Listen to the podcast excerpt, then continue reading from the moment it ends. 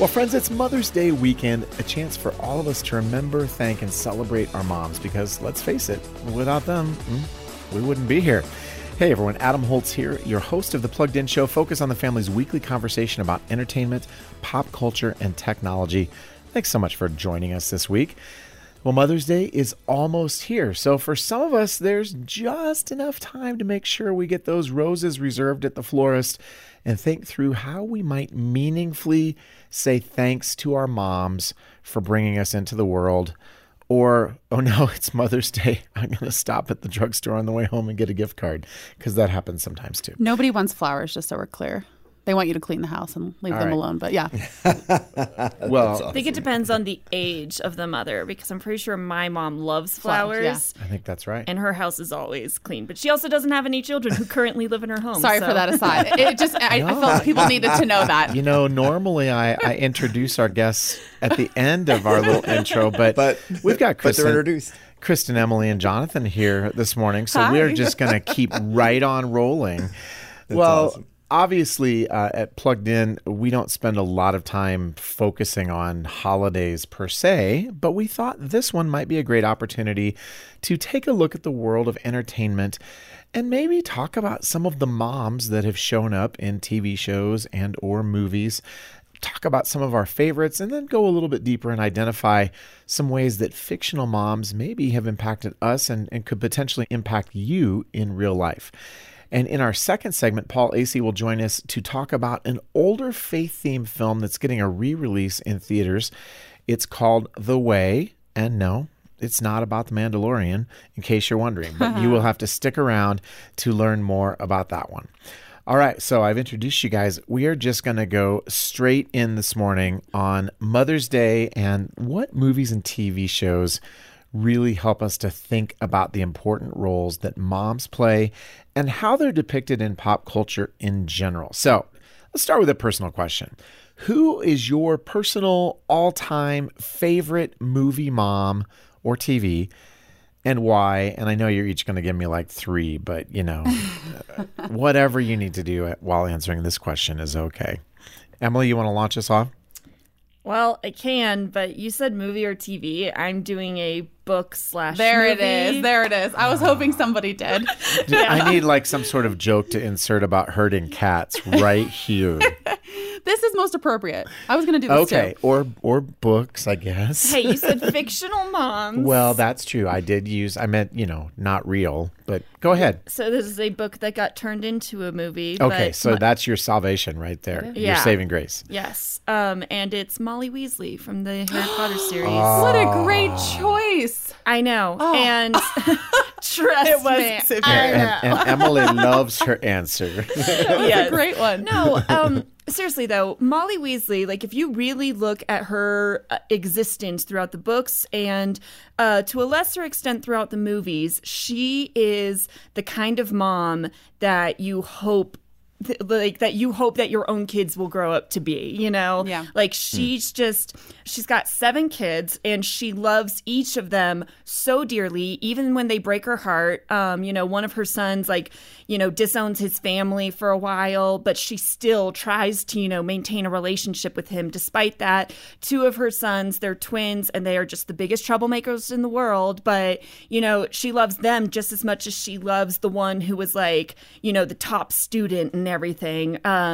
So, I mean, and then she takes in this, you know, little orphan boy, little and Harry. She loves him just as much as she loves her own children. And she's a mom through and through. And then, you know, she's also like just awesome. She defeats one of the worst villains in the entire series. It's my favorite scene. It's my favorite scene too. We're getting really into this, but it's one of my favorite scenes. I was going to say, even though it is a decidedly unplugged-in friendly scene in the movie.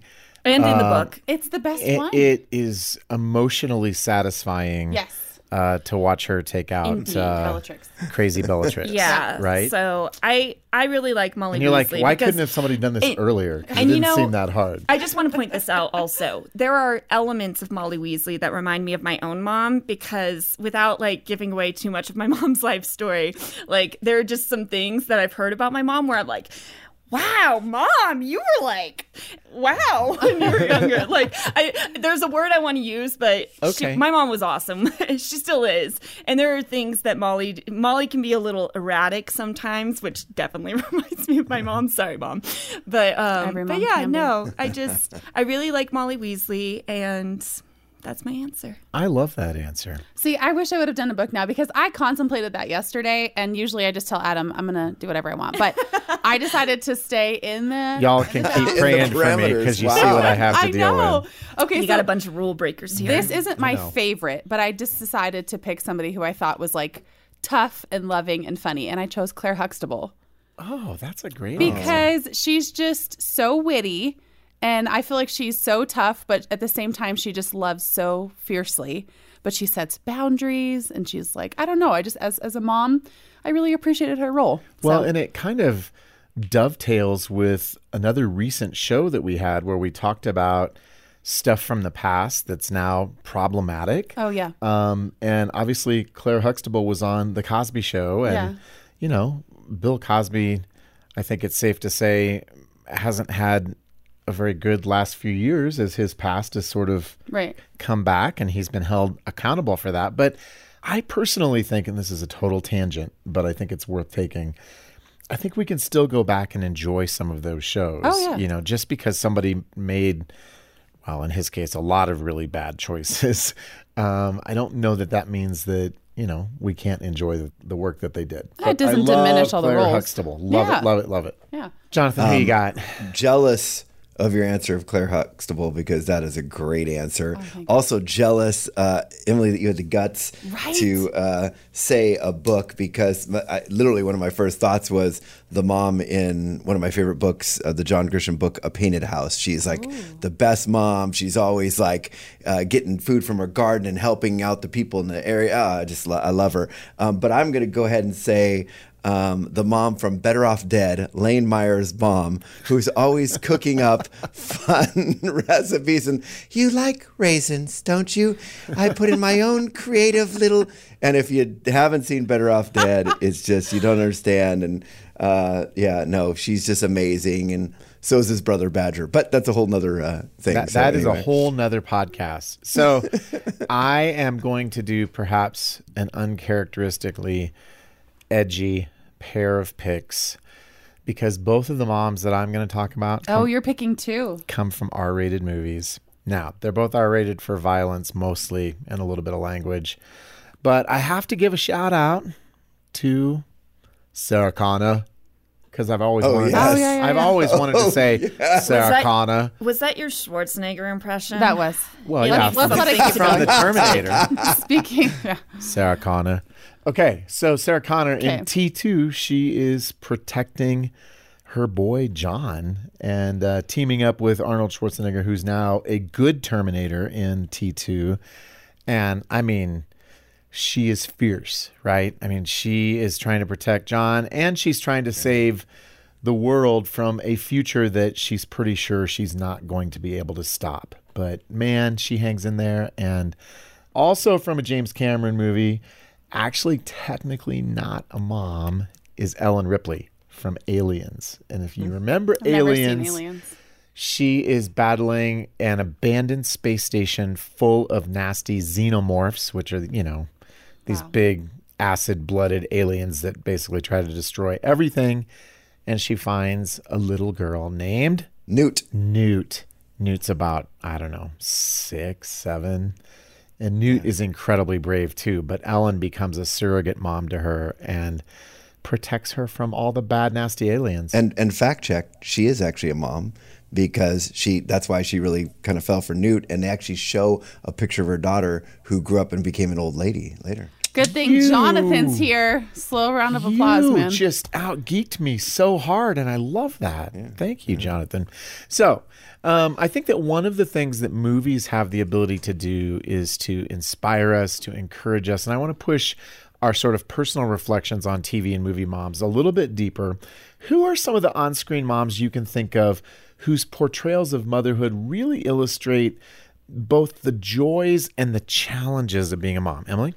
Okay. So this is at the risk of making myself cry because this movie has a dear place in my heart. Tears are great, though. People love that. M'Lynn from Steel Magnolias. Oh, Steel Magnolias. And this is what I think about M'Lynn. And like I said, there's a deep personal connection to that film in general because it was something my family and I, or my sisters and I specifically, we really loved that as we were growing up. And then when one of us went through a very similar tragedy to what M'Lynn went through, it kind of hit home in a new way. But we still love the movie, even though now when we watch it, we all just like break down sobbing. Yeah. Not that we didn't before, but now it has like a personal connection to it. But yeah, no, M'Lynn, you see all the joys. You see her celebrate Shelby's wedding. You see her celebrate the birth of her grandson. And she even talks about how Shelby was like the greatest joy in her life. And then when Shelby tragically passes away, spoiler warning. Not a spoiler. The movie is very old. When she tragically passes away, though, like you just see how broken she is. But, you know, it's really funny. There's like a line in the movie where she's talking about how her husband left the room when they were like pulling the plug. Shelby's husband left the room. It was just her. She was like, I was there the minute she came into this world. I was there the minute she left. And it's like I said, I'm I'm welling up. I'm going to cry. No. Wow. But like, it's so true though. Like if you want to talk about what illustrates the joys and the challenges, there it is right there. Mm. Like, really and truly, I think it comes full circle in that film. I thought of a different one. And Adam, we've talked about this before, but I think we're going the same place. Yeah, Tully. Do it. Yep, Tully. Yeah, so Adam and I think we went to review the same movie when I was still in training. And I love that you were in training. I was in training. No, it was super early after Kristen started with us. Yeah, it was. And that was a really, really heavy movie. And I just remember I was a very new mom, postpartum. And I probably shouldn't have gone to see a film about a mom and postpartum because the first 3 to 4 months, really the first year of your first child's life, is life-altering. And it just really watches her walk through like the difficulties and the joys. Like she loved being home with her kids, but at the same time she needed help. She didn't know how to ask for help. When she asked for help, she didn't receive help in the way that she thought she would get it. And her husband is like totally absent. Yes, totally absent. That changes. Yeah. Right. But it's just the weight of motherhood. And she has 3 kids. I have 3 kids now. And so I don't know. I just remember watching that film for the first time thinking, this is the hardest, most rewarding, most sanctifying thing of my life.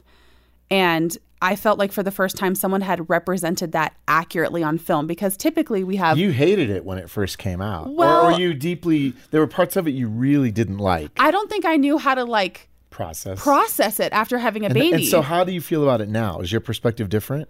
And this is another R-rated movie, by the way. Yeah, there's a ton of issues with it. But yeah, I do think my perspective is different. It was really difficult. But I relate so much to the character, so much of how she almost like felt like she lost a part of who she was, but she also never regretted motherhood and loved her kids and wanted to be there. Like all these conflicting emotions. Anyway, this is a lot, but I just felt like that was probably one of the heaviest ones. Because in TV, right, like you have a lot of comedy and all of that's true. Like there are a lot of comedic moments in motherhood, but a lot of the real tough stuff isn't talked about. So I want to riff on this too, because Tully was the one I was thinking of, and I'm glad you brought it up. I think this is an example of a movie, as we said, it's R-rated for a ton of content. I think that movie, there are certain movies that stay with you. Mm-hmm. And I think about this movie, it would be an exaggeration to say every day. Yeah. But I'll bet I think about it at least weekly. And here's why. There's one scene in particular where there is a montage of her doing dishes, doing laundry, and it just does this sort of fast intercutting of day after day after day after day after day after day, which is probably one of the points that you maybe felt overwhelmed. Yeah. Because when you're a mom, and especially when you're a mom of young children, there is just this repetition of work that may not be technically hard in the same way that, you know, it's not physical manual labor. But I think that what the scene does is it shows that it was kind of soul crushing for her, but it doesn't take a shot at motherhood. I felt like what it did was it showed us the incredible dignity of the mom who is in there doing just the nitty gritty of being a mom. And I think about that movie. I'm not kidding. Maybe not every time I do dishes, which if you put my last two statements together, you can figure out it's probably about once a week. And I think about when my wife does the dishes and I come home and they're clean, or, you know, she's gotten up earlier than me. And that's the other thing is, this is a mom who's up late. She's up early. Yeah. It wasn't a movie that was trying to illustrate Proverbs 31, but there's kind of that Proverbs 31 connection that dads do a lot of work too. I don't want to in any way demean or suggest that dads aren't important, and they play a different role. Yeah. But I think it's safe to say there's tons of research out there that says, look, let's tell the truth. Moms are the ones who do most of the housework for probably lots of different reasons, and just the incredible purpose and meaning there is, even though in the moment, you know, we see a character who is struggling with the weight of it. Is that a fair representation, Kristen? Yeah. I think the hard part for me too was that I am in the thick of it still. I have a 5-month-old, but it really is your mindset. Like, you choose, it's a choice, right? How you choose to view this every day, how you choose to function in all of it. But she was suffering from like postpartum depression too. Right. And so there was a lot. And depression. And real mental illness. Yeah. So there was a lot like in there. But anyway, I just think that was kind of my point, is that a lot of TV shows are like either lighthearted. And even now, I think sometimes they're to the point where kids are only viewed as like a burden. Right. And I also don't like that. Yeah. And so it was like it was a good mix. So anyway. Well, do you guys think in general that moms are well represented in the stories that Hollywood likes to tell, both, you know, in movies and on TV? Does Hollywood do what I would say a fair and accurate job of telling moms' stories? What do you think? I think yes and no. I think that bases covered. I think we very well. Yeah, I know, right? I think very often we've seen moms who are caricatured or one-dimensional. Mm-hmm. We only see one side of what they're doing. That's but good. I also think that maybe especially so in recent years, we've kind of seen a shift in the storytelling, so that we can see that these characters, even if they're just like a little side character or supporting character, they're more complex than that. And I do agree with that. You know, we get a little peek into their lives more so now, I think, so that it's like, even if we hate that character, we at least like, we get a fuller picture of who that person is. Yeah, I would say to that point too, like I was thinking of a lot of like, I guess, famous TV moms. You have like Lorelai Gilmore, who, I feel like didn't become an actual mom. The mom on Parenthood. I was going to say Parenthood. And then had lots of different moms. And then your favorite show. What's it called? I have no idea. You know, the one that you reviewed like every episode of. Oh, This Is Us. This Is Us. Yes. When Paul was nice enough to give it to me. Yeah. There's just, I would agree with Emily. There's a lot of complexity that we see now, as opposed to something like Leave It to Beaver, right, where it was very one-dimensional. And the only thing I would say that I've not enjoyed as I've kind of watched it shift culturally is we've become even more self-centered, if that's possible. No, that's true. I agree with that. And when that happens, I've kind of just like, it's like, it's so much about make sure you have like, and this is all important. It's important to have rest and downtime and to refresh yourself. But like, really, the point is scripturally to do that with the Lord, right? To find strength in the Lord. And a lot of what you can see now is like kids almost like sucking the life out of you. And people make so many jokes aimed at kids as if that's all that they do, as if they do bring joy and like love. And it's so fun. It is exhausting. Don't get me wrong. There are some days, most days, at the end of the day, I just sit down and I'm like, what happened? I'm so tired. But I just never want to watch hurricane videos on TikTok. Because it's so exhausting. But I would never want to give my life to anything else. Like, it feels like such a holy work when I'm able to step back and look at it. One verse in Isaiah, it's Isaiah 40:11. It says, he tends his flock like a shepherd. He gathers the lambs in his arms and he carries them close to his heart. He gently leads those that have young. And as a mom, I've looked at that verse so many times and thought how sweet that the Lord is gently leading those that have young. That feels just like me, because man, it is the hardest work, but it's so good.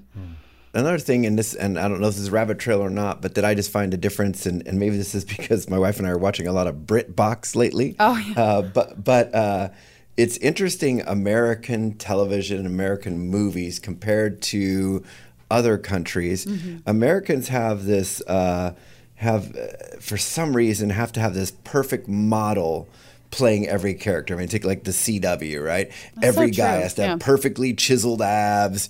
You know, every woman's proportions have to be exactly like that on the back of a mud flap.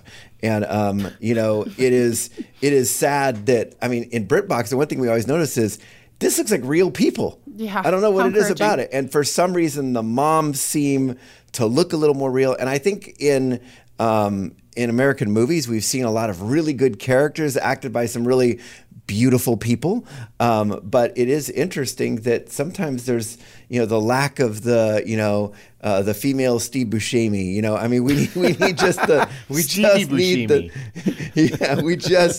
just need some normalcy, and it really is a funny difference. But I think Americans really want to see their people pretty, and it's okay. But we live in a culture where already social media and entertainment media in general is kind of putting a lot of pressure on young people to look a certain way. I feel like we could talk about it for an hour. Yeah. It's just a sidebar, but I think there's some great portrayals of moms, but I'd love to see some more normal moms, and shout out to BritBox. Yeah. Well, and let me just say one thing as we bring this conversation in for a landing, and we haven't talked much about this. I think that Mother's Day is a time when we can celebrate our moms, when we can recognize their contribution. I also think I recognize there are a lot of people out there whose mom stories are hard for all kinds of reasons. Maybe they lost a mom early. Maybe they had a mom who had a lot of problems, who wasn't there, who was dealing with addiction or mental illness. And I know some people whose experiences are that. And I wonder if, and maybe we can just comment on this briefly, do you think that these kinds of stories potentially offer a chance for, I don't know, catharsis or redemption or even healing for people whose mom stories maybe have one of those hard elements in them? I think that I'm going to go with my other answer from earlier, yes and no. Okay. You know, if you go to the theater and you see this mom who reminds you a lot of your mom, and, you know, you don't have the best relationship with your mom, and that story is redemptive, it can hurt in a weird way. Yeah. That can actually be painful, because it's good, like, Emily, while you're happy for the character, you're kind of like, why couldn't my story be that way? Yeah. And then, you know, vice versa, if it's not a happy ending, it can still hurt. It can be like, well, yep, that sounds just about right, you know? I think that everybody's story is different. Everybody's mom is different. Every mom's story is different. You know, you're going to have the mom who, as you said, has mental illness, or maybe there's an addiction problem. You're going to have the mom or maybe just hyper controlling. I mean, that was the other one I was going to say. Can be in the mix too. Yeah. You might just have a mom who's hyper controlling, or who just never really got the mom thing. You have moms, and then you have moms who they really got it, and, you know, they remind you of your favorite fictional mom, and I think what we have to, or you might even have a mom who just tries too hard to be perfect, and maybe even projects that onto you, to where she was a perfectly fine mom, but you always felt guilty because you didn't feel like you measured up to her. You know, there's a lot of different things here.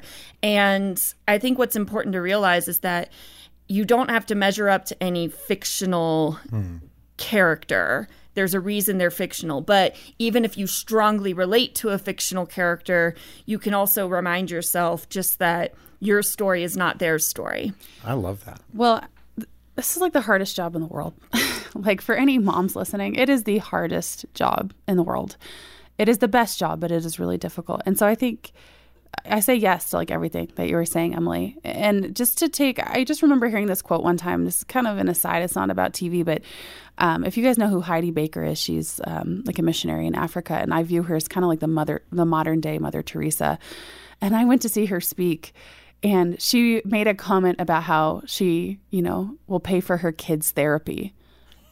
You guys, when I tell you when she said that, it like hit me like a train. I'm like, what? This like saintly woman, like her kids might need therapy, right? And it was so relieving. I had only one kid at the time, but like just because you see all these different portrayals in television. No one is perfect. And not until I became a mom was I able to step back and, one, apologize to my mom for all the things that I did that I should have apologized for when I was in high school.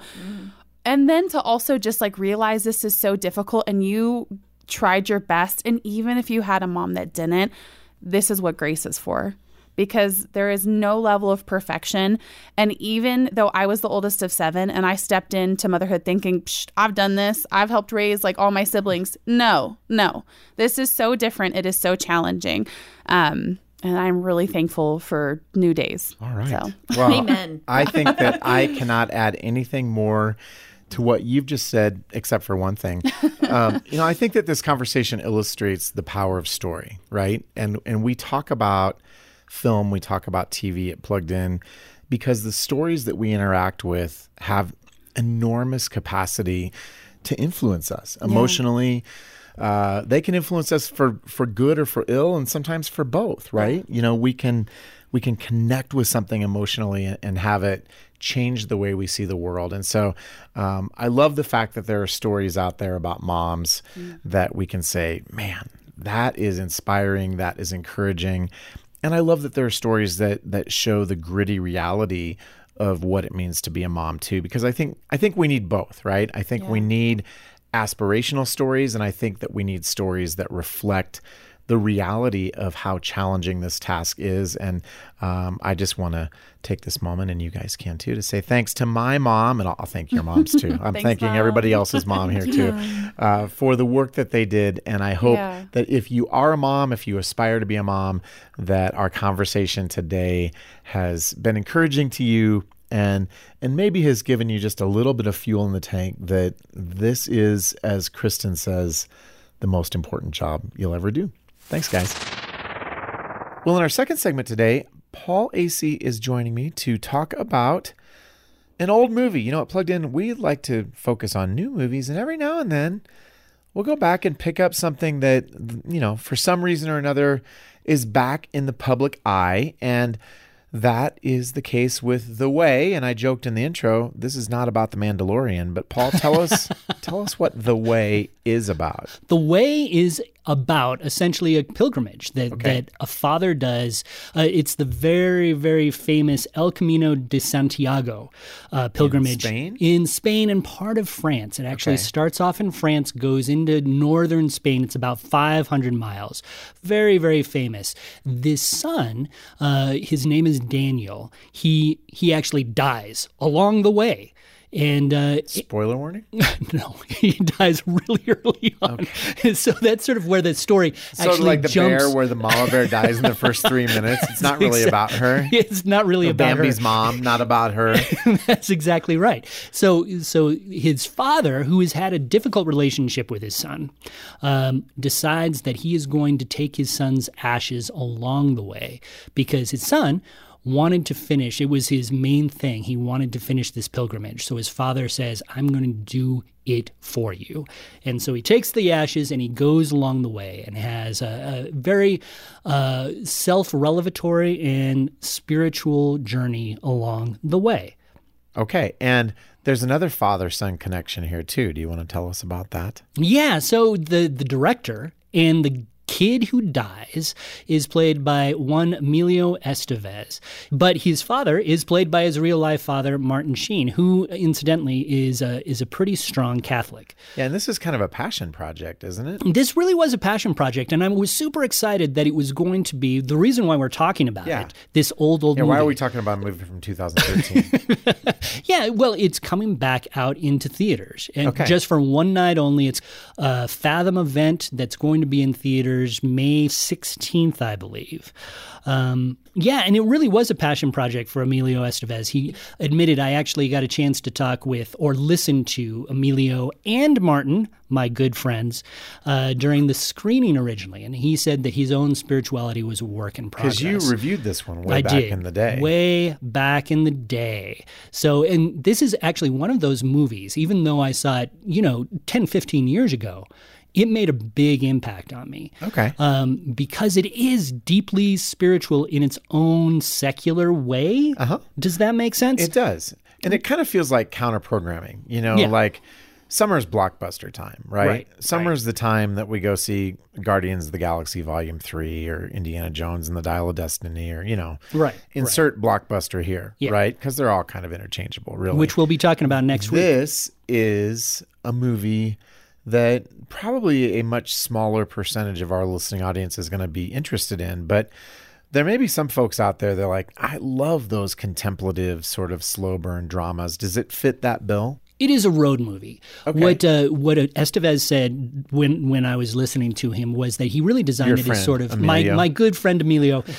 He designed it as sort of a take on The Wizard of Oz. Oh. So it is a road movie. The father, whose name is Tommy, he meets a lot of people along the way, picks them up. They all have their own reasons for doing this particular pilgrimage, this own journey. None of them are particularly spiritual, and yet each of them has a profound spiritual moment as they travel. Mm. It is contemplative. It is powerful for a certain audience. If you're looking for a true hardcore Christian movie, this is probably not the movie you're looking for, but it has some really nice spiritual moments woven in here. And one of the things that I love about it is I've always been intrigued with the idea of pilgrimages themselves. Okay. I have always found that sort of an attractive mode of living out your faith. Mm. Because it's kind of a physical metaphor, isn't it? It really is a physical metaphor. And I think especially... because we're all on a journey. I mean, we use journey language to talk about faith all the time, metaphorically, but this is in a literal sense, right? This is next level stuff. Sorry, I'm putting lots of words in your mouth. You're doing great. But, but you're absolutely right. And when you look at our culture today, where we are stuck in cubicles all day, where we have barely any time to think. I don't know what you're talking about. These pilgrimages, these spiritual journeys, these really physical journeys bring us into a space that I don't think many of us find in today's 21st century society. The idea of moving away into something entirely different is incredibly attractive to me. I love that. I think that's a good place to bring this one in for a landing. And, you know, at Plugged In, we want to tell you about the latest, hottest, hippest, you know, attention-grabbing thing that's happening. And every now and then we like to do something like this to point you towards something that is a little bit off the beaten path, so as to speak. As it were. May 16th. May 16th. And you can also find Paul's original review of The Way in the episode notes for today's show. Thanks, Paul. You betcha. Well, now it's time for a game we call Pop Culture Connection, in which our producer, Ashley... Hey, Ashley. Hey, Adam. comes in and, well, she tries to stump us a little bit with questions. Actually, she doesn't try to stump us. She asks us a question related to pop culture, and we have 30 very short seconds to give as many answers to that question as possible. And it's always a battle for second place because we already know that Jonathan's going to win. But, you know, sometimes being first loser is as good as you can do. So take it away, Ashley. All right. So we haven't done this in a while. I know. We haven't. I'm excited. Oh, wow. All right, Emily, I'm going to have you go first. Okay. All right. This is a fun one. You'll like this.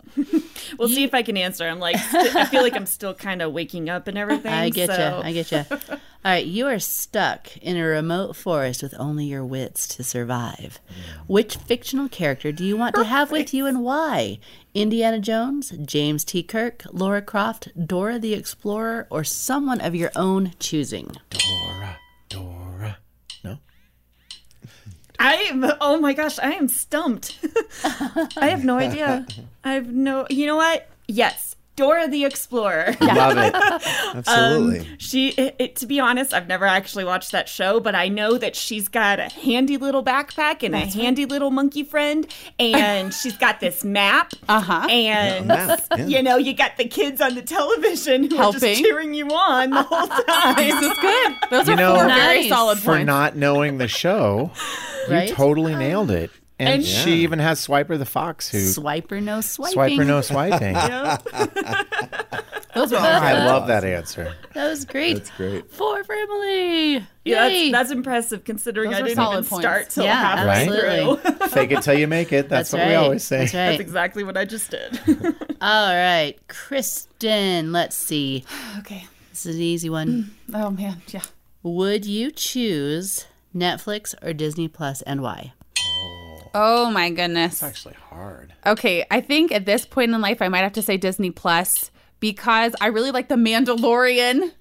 I feel like I should get like at least 6 points for saying that in Adam's presence. Finally. Something Star Wars based. I love all the Disney movies, the Pixar movies. Pocahontas is like my absolute favorite. I think they're... I mean, I know there's a lot of reasons to hate Disney, but chill out, everyone listening.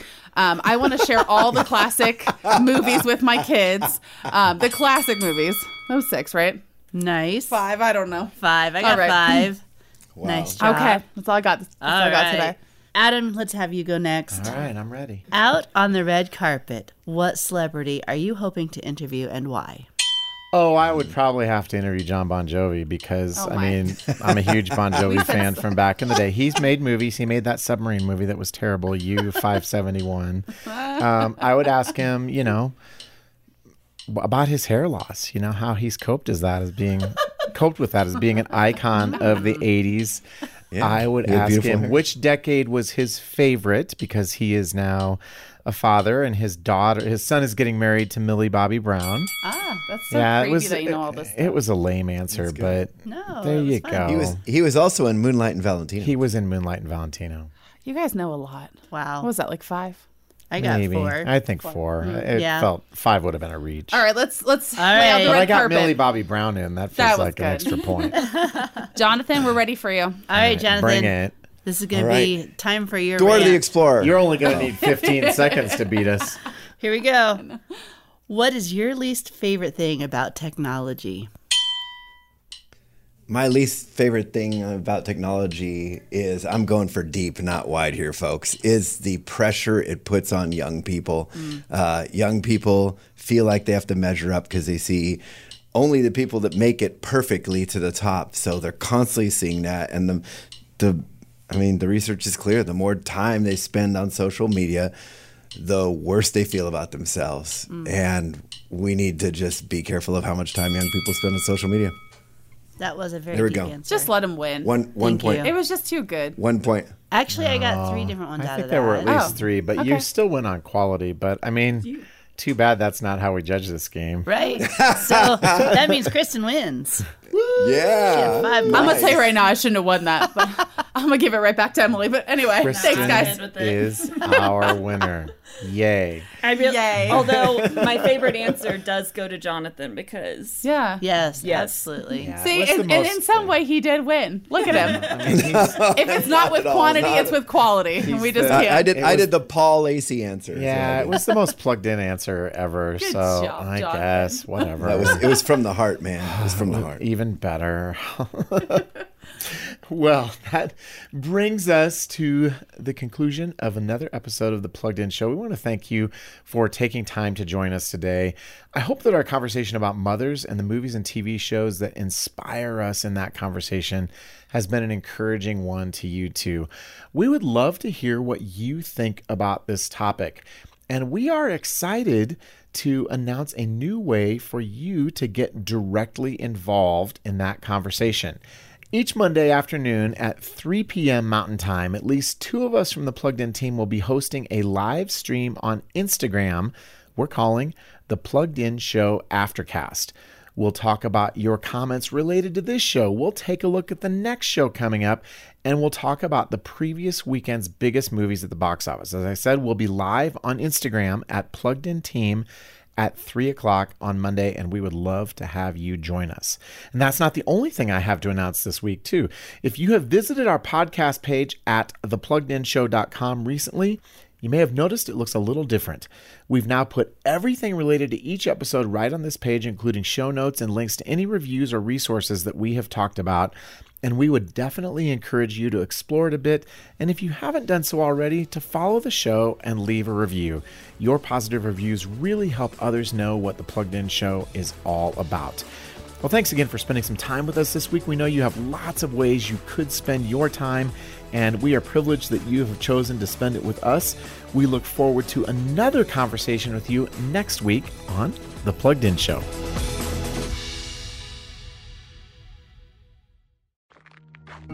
God wants true disciples ones that think like him, talk like him, walk like him, disciples that bring shalom to the chaos of this world. Pursue that path with the RVL Discipleship Series. Bible scholar Ray Vanderlaan will give you the tools to understand the Bible more deeply and inspire you to be a passionate follower of Christ. Watch the first episode at rvldiscipleship.com.